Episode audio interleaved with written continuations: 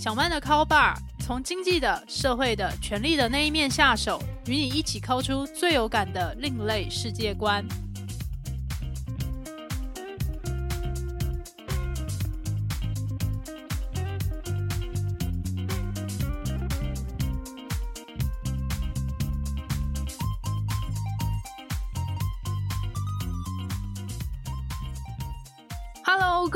友，欢迎光临小曼的 Call Bar，我是霸主陶小曼。在二零二二年的十二月底，我受台北大学社会学系邀请，开设了一堂线上的讲座。这场讲座的名称叫做“从日常提炼重磅头条”，副标题有点长，大意也就是透过访谈还有收集资料。去会诊出关键的资讯，然后把它们写成一个好的故事。为什么社会系的同学们会有这样的需求？也就是因为大家正在学习质化还有量化的研究方法，要去落实这些方法，最好的方式也就是自己去找一个研究主题来进行深度的研究。然后接下来大家就遇到了一个头号问题，那就是到底应该要去研究什么样的东西才好？对于一些同学来说，他们有非常广泛的兴趣，所以觉得诶做这个也可以，做那个也可以。可是如果想法继续发散下去，好像是没有办法收敛起来的。对于另外一群同学的困境，则是啊，我的日常生活就这么样的普通啊，去上课，然后下课后跟同学出去玩，或者是跟男女朋友出去玩、读书、打工。可能也会花一些时间在划社群网络，去看那些同温层之间流传的重点的新闻。我按过赞或者是按过爱心之后，到底还有什么样稀奇的事情值得我去探究的？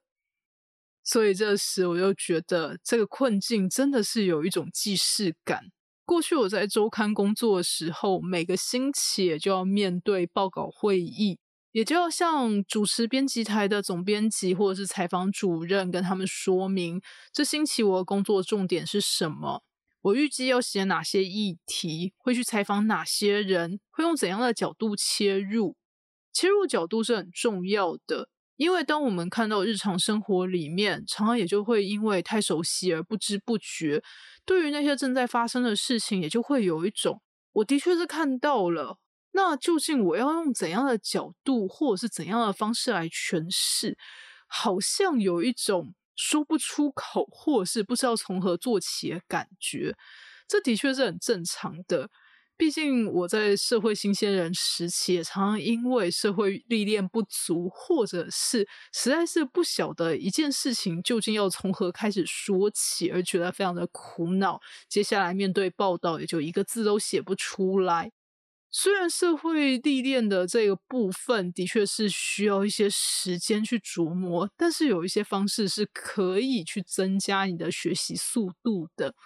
例如去找一个这个必要的角度，以财经还有政治线记者的这个训练而言，一篇报道最注重你有没有写到金钱还有权力的流动。也就是去看一个事件、人物关系，或是一件正在发生的事情里面，究竟哪一个板块它握有权力，哪一个板块它是握有资源，他们正在进行合作，还是正在进行竞争？他们的诉求是什么？然后他们用怎样的方式在跟彼此拉锯？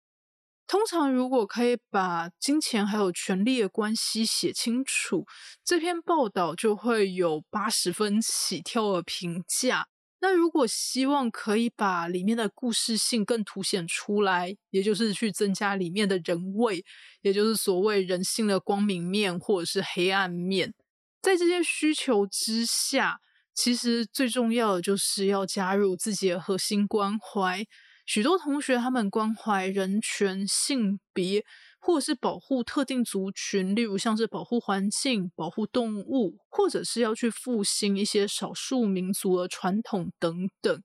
像我的话，就是非常关注社会阶级，所以接下来就是在金钱还有权力之外，去加入你的观点，也就会让这一篇报道，或者是这个故事，甚至是这个研究，都让人觉得说，哦，有一种眼睛一亮的感觉。那讲到了这个地步上啊，我就遇到了一个我觉得非常非常值得玩味的问题，也就是邀请我去进行讲座的张玉芬教授提出的。他又说，在现在的媒体有不少还有雇佣记者。但也有一些，他们已经不雇佣记者了，完全是采用小编的方式来生产内容。那究竟记者和小编有怎样的不同？小编有可能去完全取代记者吗？我真的觉得这个问题实在是太值得玩味，尤其对于我这个虽然职衔是前记者，可是现在在做的工作其实还蛮多，就是跟记者是一模一样的。我当然很想要知道，可能会取代我的小编，他们究竟跟我有怎样的不同？那也就是意味着，像我这样子的这个记者类型的人，究竟可以从哪些地方去展现我的强项？那最后在这个表格整理里面，它当然有一些细腻的相同或者是不同之处。不过，我觉得最关键的不同点，也就是。记者会花很多时间去接触，还有采访人。那小编他的工作主要就是面对资料。其实一个厉害而且了解要如何去截取重点的小编，他的贡献度绝对不亚于记者。当他知道要如何去截取一个事件里面的重要的时序，然后重要的意见跟观点，还有大家必须要知道的资讯时，这一篇报道或者是这一篇整理就会变得非常的重要。不过大家也会有疑问，但我们现在在很多内容平台上面就看到，很明显就是东一个拼贴，西一个拼贴，或者是引用某一个自媒体的这样的引言或引述，然后就这样杂七杂八的拼成一个报道。那接下来就下了一个耸动的标题，大家就因为这个标题而点了进去。接下来人生的几分钟也就倏忽即逝了。然后大家就想说：“哎，我到底是看了些什么？”而且我又忍不住，然后就一个接着一个滑下去，花了不少的时间在看这一些，其实不知道真的不会怎么样的资讯。所以大家也就会很纳闷，想说：“哎。”那现在这一些小编是不是有可能去取代记者呢？我们去采访人真的是必要的吗？毕竟现在已经进入自媒体的时代了。有很多的名人啊、网红，或者是他不是什么样的名人，却是某一个领域的专家，他就透过他自己的自媒体，对于某一个事件或者是新闻发表他自己的观点跟评论，常常也就会被现在主流媒体也就跟着转载。那大家都变得很像内容农场的时候，那的确在这样的情况之下。需要的记者的人数或者是人力，当然也就显著的下滑。这也就让我想到，最近看了一本书，是二零一九年的诺贝尔经济学奖得主阿比吉特还有他的研究伙伴所写的《艰困时代的经济学思考》，其中里面在探讨人们在工作究竟是为了一份认同感，还是为了金钱。那大家究竟需要怎样的这个章节里面，也就提到了，在二零零五年开始，美国的新闻记者人数是五万多人，过了七八年，也就是来到了二零一五年的时候，美国记者从业人数则是下降到了三万多人，到了现在，这个数字应该已经是腰斩了。明明从以前到现在，我们可以看到。在网络世界里面，这个资讯还有内容是看也看不完的，这样的爆炸性的成长。但是这个世界却觉得，其实我们不需要那么多记者了。那这一群失业的记者，他们有没有一些替代性的工作？那又是谁去替代他们？只有小编而已吗？那接下来我也觉得，阿比吉特他们也就分析，被迫换工作代价究竟是什么？那经济学的分析究竟有哪一些盲点，或者说接下来我们应该要怎么样去关注人在尊严跟金钱之间，应该要采取怎样的平衡点呢？下面就跟大家来介绍这一本我在十年前绝对不会读的书《艰困时代的经济学思考》。大家喜不喜欢自己的工作？觉得自己的工作有没有带给自己成就感？这个问题我可以秒答。我非常喜欢我的工作，理由就是因为它带给我许多的成就感。接下来，如果这个题组继续下去，他问你喜不喜欢你大学主修的科系？觉得你的主修科系有没有对于你的未来就业有所帮助？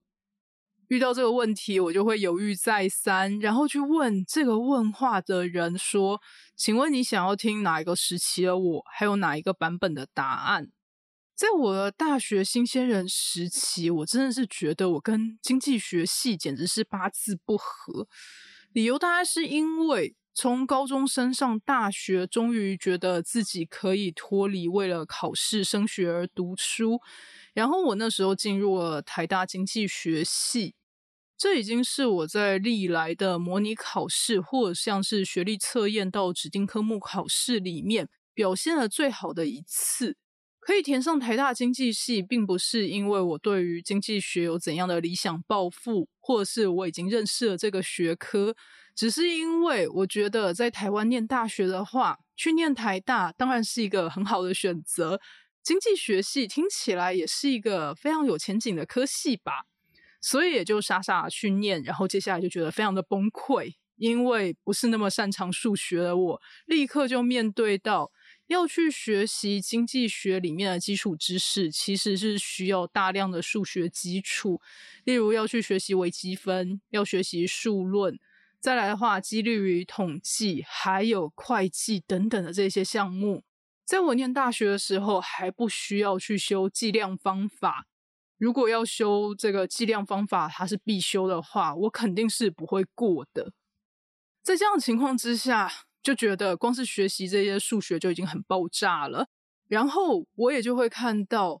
大一到大四，其实要去距离我们去分析一个经济现象或者是社会现象，真的是言之过早。因为这一段时期，教授还有教科书上面教的内容，都是一些非常基础的经济分析的工具。要去讲解这些基础的经济分析工具，它就需要大量的前提跟预设。譬如他会说，人全部都是理性的，所以他们一定会做出理性的选择。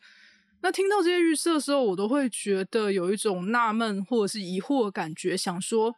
现实世界明明就不是这样，而且是相差非常非常多的。你确定拿一个跟现实这么脱节的工具，真的有办法去分析所谓的经济数据，或是给予一些经济的预测吗？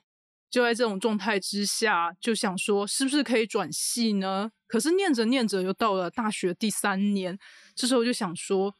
头已经洗了不止一半了，那干脆一咬牙把它洗完好了。毕竟这个时候，我真的觉得我继续窝在校园里面，铁定也是念不出一个什么样的东西出来。比起这样，不如赶快毕业出社会去找工作。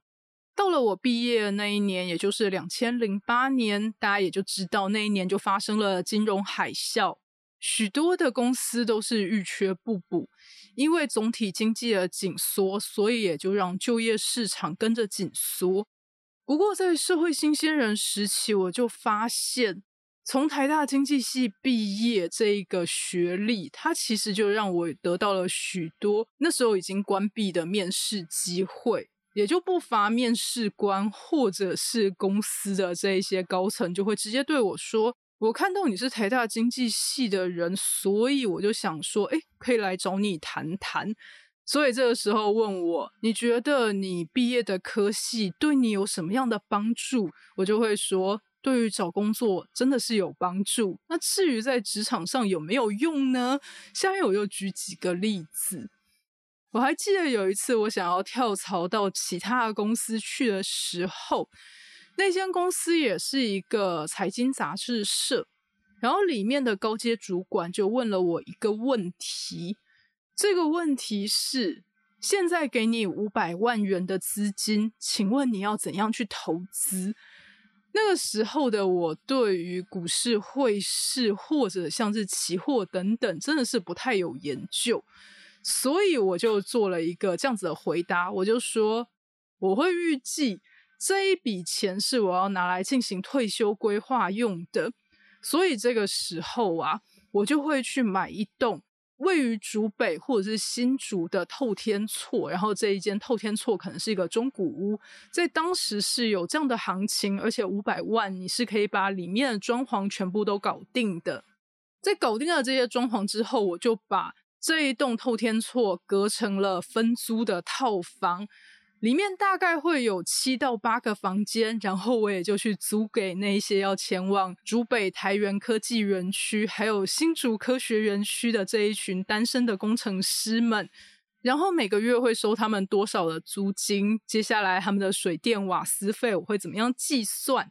考虑到通货膨胀还有利率的问题，我也会逐年去调整多少趴的这个房租。所以这样子算起来，如果我们只算名目上面的这个金额的话，大概几年之内就可以回本了。如果我们要去计算现值利率、折现率，还有这些通货膨胀率的话，那可能会在隔个两年之后回本。接下来啊，通通都是净利。如果我们要去额外去计算。房屋的折旧，或是设备的折旧，还有这一些修缮的成本，到底要怎么算的话，我们可以继续把这个问题算下去。然后这个时候，这一位财经杂志社的高阶主管就制止我说：“好了好了，我知道了。我想要问你的是啊，针对今天的股票的这个股市的行情，你会怎么样去跟动你现在的这个投资的方案？”然后我就呵呵的回答他说。我不会更改哟，因为我做这个投资的前提是我要进行退休规划。退休规划它是一个长期的规划，至少是五年起跳，或者说我这样的规划方式的话，就是一个二十年起跳的规划。为什么我会做这样的规划呢？其实也是因为经济学系的训练，它就会告诉我们说，人在面对。不同的这个棋数，这个棋的话就是新奇的棋。你面对不同棋数的时候，例如就像是是短期还是长期，还是你有一个像是无穷赛局一样的决定的这个流程，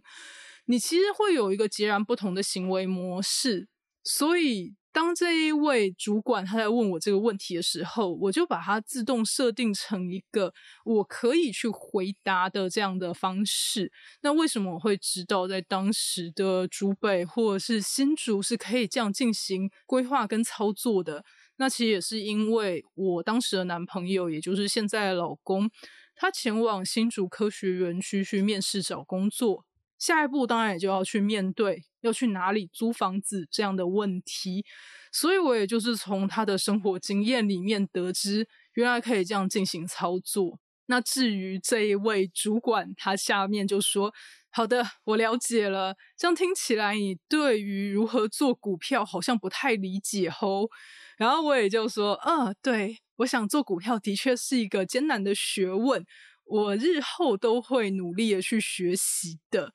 那这个插曲说到这边，接下来我也就发现，来到了财经杂志社里面，我也就会在写各种议题的时候，就不时去提到，现在各国的央行对于汇率或是利率，他们有一个怎样的这个拿捏跟规划，然后他们会如何去影响总体的经济市场？现在的总体经济市场有怎样的背景，或者是我们预期？这一些控制总体经济市场数据的央行，他们会怎么样去行动？但是常常这一些背景的提醒都会被编辑台给删掉。删掉的理由就是他们觉得这些资讯真的是太困难了，读者不想要看这么难的东西。但这时候其实就换我觉得下巴要掉下来了，我就想说。我身为一个念经济学，然后觉得念的实在不怎么样的人，都不觉得这到底有什么困难的，这就是一个非常基础的知识。可是他们居然认为，很想要去做股票赚大钱的这一群读者们，会觉得这个东西太难，我就觉得有点匪夷所思。然后接下来另外一个在当时的社内的潜规则就是，请不要去主访经济学家。如果要采访经济学家的话，请你多搭配几个其他了解怎么样做股票的分析师，或者是做股票的人。经济学家的意见只是一个最后的原因。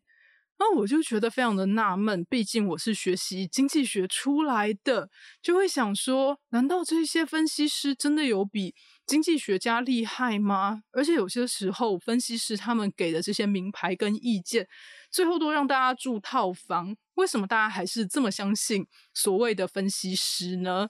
然后这个时候，其实我也就觉得受到了现实世界的震撼教育，因为这时编辑台就告诉我说。你知道吗？这些经济学家他们都不把话说清楚。我们的读者就想知道，现在做哪一档股票会赚大钱？如果你不能够告诉我怎样才能够赚大钱的话，起码也跟我说，去投资哪几档股票绝对是稳赚不赔。然后我就想说，哈，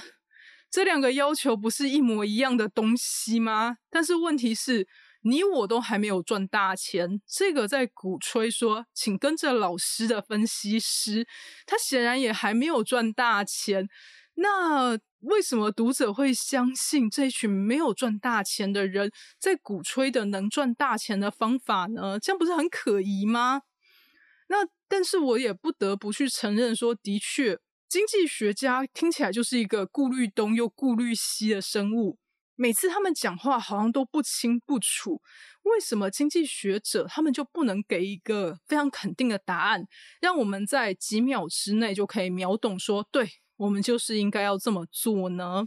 所以这时候也就要来介绍一下艰困时代的经济学思考，也就是诺贝尔经济学奖得主，他又解释。我们对于经济学家可能有这样的期待，但是经济学家他的真正的任务和作用，其实并不是在给一个简单的答案而已，他是在协助大家判断我们采取哪些做法，可以从哪些形式和层面去影响哪些群体。听到这个上面的这个叙述，就觉得够复杂了，所以其实这也是为什么。许多经济学者，他们常常要非常的努力，才可以把他们内心的想法或者他们的分析结果，用一个科普的方式说明出去。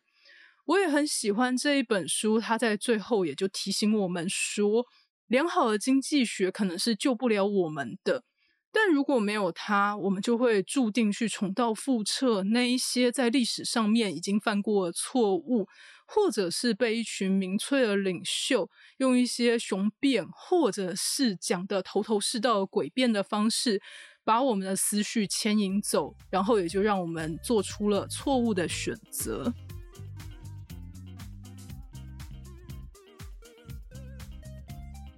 艰困时代的经济学思考》这本书里面，他就条列出许多世界上正在发生的重要事项，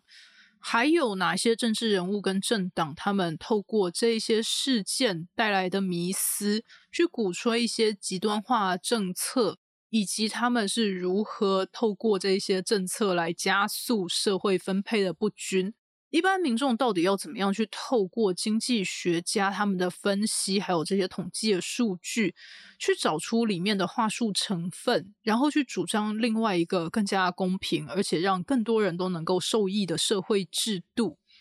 这本书就从移民还有自由贸易带来的伤痛以及好处来进行分析。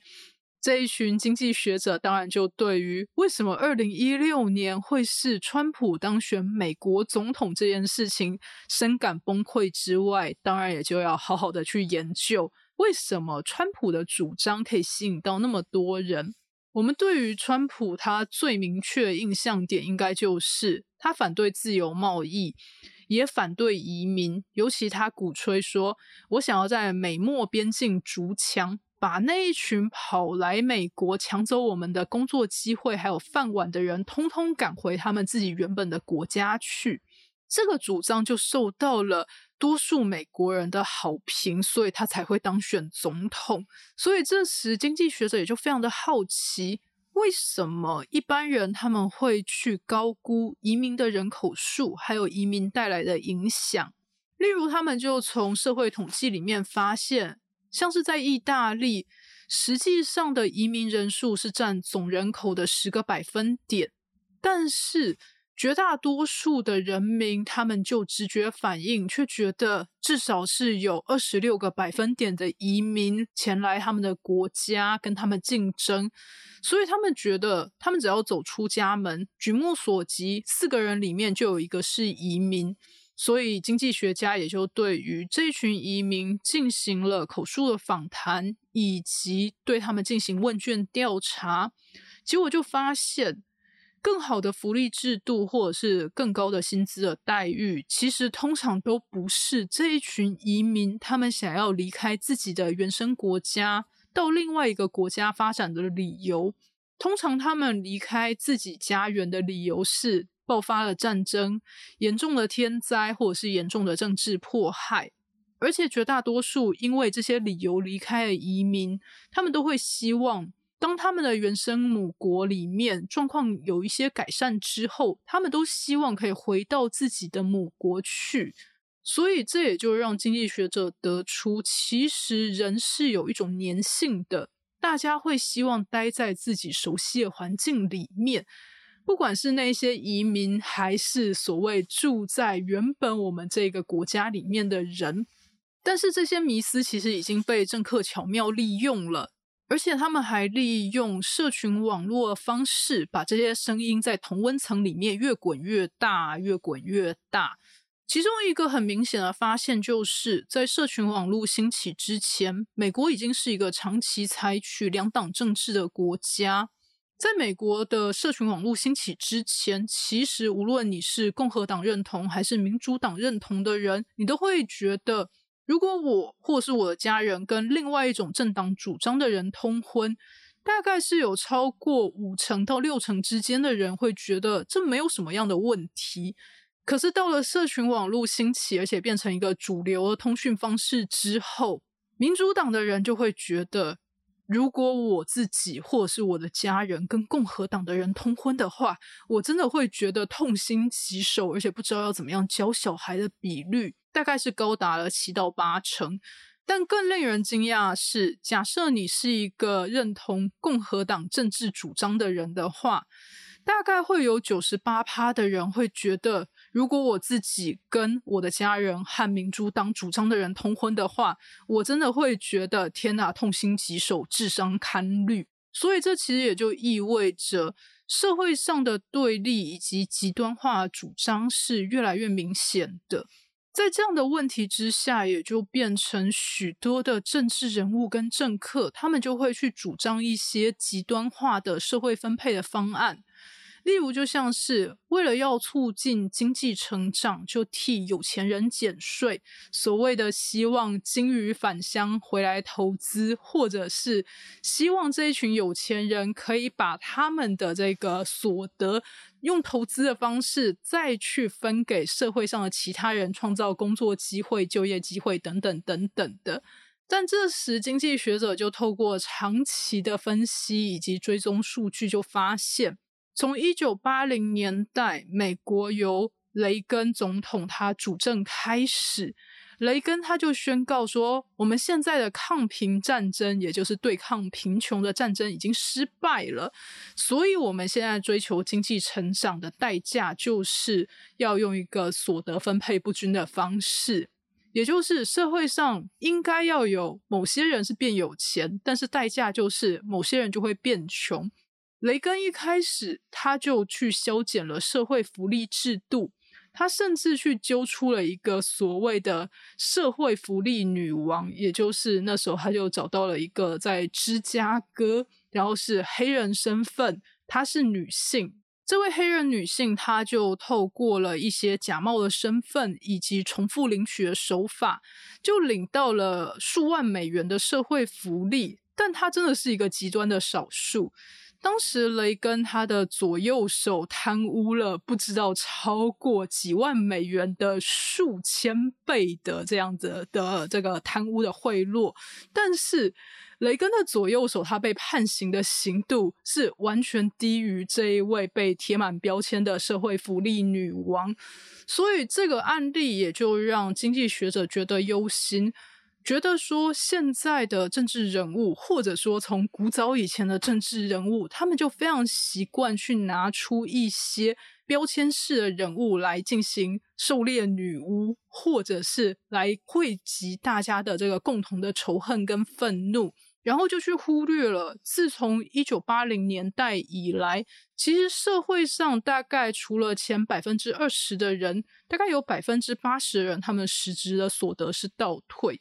在前百分之二十里面，其实真正有获利或者说是可以受惠于经济成长的人口，大概就只有前一趴左右。尤其是那一群在当年年收入就已经超过五十万美元这一些零点零一趴的这一些大富豪们，他们的这个所得或者说是实质所得是呈现翻倍的状态，但是很明显。这样子的这个变有钱发大财的现象，它并没有普及到社会大众，所以这种时候，身为其他社会阶级的人们，当然也就会非常的那个痛心疾首，想说，那究竟我还有怎样的方法可以去脱贫，或者是我是不是能够去找到一个工作，而且这个工作可以带给我人生意义，不会让我觉得只是在穷忙而已。所以这时，在二零一五年的这个社会统计上面，我也觉得非常的有趣，因为我想大家在职场上嘛，常常都会去面对到一些失去工作意愿、觉得能混则混、能捞则捞的人，然后就会想说：天啊，这个世界上到底还有没有人想要认真工作，把事情做好呢？二零一五年的社会统计却让人觉得，应该说是振奋人心吗？还是觉得说，哈，怎么会这样？因为那时候在美国，可以工作的劳动人口里面，大概是有五十一趴的人觉得自己是可以从工作里面找到认同感的。那大概是有四十七趴的人觉得工作就只是一个赚钱营生的差事，他们实在是没有什么样的认同感或者是成就感。可以说，会因为这个工作让人有成就感这样的驱动力而去努力的人，大概在这个社会上面就是占个五五波吧。那在这五五波之下，其实我们可以去更深入其他行业的统计里面。其实就不同的行业也是有不同的满意程度，而且不同的学历也是有不同的满意程度。再来则是不同的社会阶级也是有不同的满意程度的。可以从工作中得到成就感还有认同感的主要族群，他们都是教育程度还有收入程度比较高的劳工。如果在二零一五年你的年收入是在美国低于三万美元的话，也就是所谓的贫困阶级。如果你是贫困阶级的劳工的话，大概只有三十七趴的人觉得说他们可以从他们现在做的工作里面得到认同感。所以这时我们其实就可以去思索一个问题：我们去追求高等教育，然后努力的去拿到学位跟文凭。这样的方式是不是能够帮助我们未来在社会上面有比较高一些的几率去找到可以符合自己的专长跟志趣的工作？然后接下来，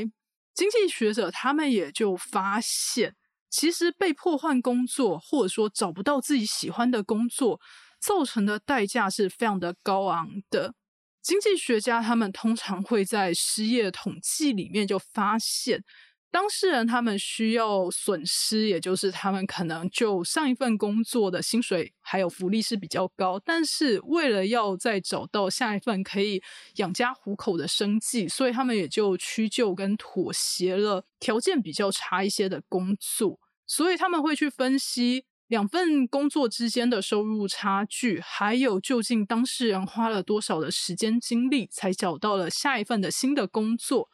但是。无论这一些数据如何被搜集，我们其实都还是很难去看出当一个人他失去他想要的工作，或者是他被原本他理想的工作排拒在外的时候，那一份的心理冲击真的是难以计量。所以这也就回到前面我说，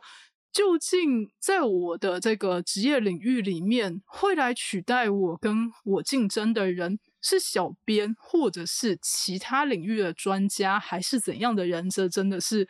不晓得。但是我会觉得，可能这也是因为自己是在这个社会阶级或者是社会分配上面，已经算是有占到一些利益跟好处的人，所以才不会那么样的担忧。例如，像是现在就有智慧型聊天的 AI，你只要输入问题，它就会回答你一个用一种头头是道而且严谨的语气，但是里面全部都是胡说八道的答案，大家就觉得。这样子的回答真是太舒压了，非常的好笑。可是我们也可以去思考一下，当 AI 变得更加聪明之后，它可能就不会只是在让我们觉得好笑而已，而是它真的是变得非常的有用。那这时候他究竟会去取代谁？然后会让哪些人失业，或者是让哪些人可以就业？所以这里面，也就是我觉得在艰困时代的经济学思考里面，它并没有直接给予我们一个非常明确，而且我们可以在秒懂。或者是在三秒之内就可以决定做或者是不做这样子的答案，可是我会觉得说，在过了这么多的历程以及这么多年之后，我会想要去重拾我过去在学生时代真的是再也不想看到的经济学，或者是说我在就业初期觉得经济学到底有怎么样的用途啊，根本就一点都不实用这样的迷思之下，那其实。抱着那样的迷思，也是可以好好的活到中年，或者是活一辈子。不过有些时候，我们的思想如果没有升级的话，可能我们就会被困在一些我们觉得好像隐约可以察觉，但是又说不出所以然的大局里面。所以这也是为什么我会觉得，尤其在艰困的时代里面，真的不能够只有经济学家懂得经济。好的，以上就是本集小曼的 call bar。不晓得各位 bar 友们听完有怎样的心得感想，或者是人生经验，想要与我还有录音师阿宽分享的，都欢迎留言给我们。未来我将继续在小曼的 call bar 持续分享社会阶级的衍生性八卦，还有更多的故事。期待你的收听，我们就下一期再会喽。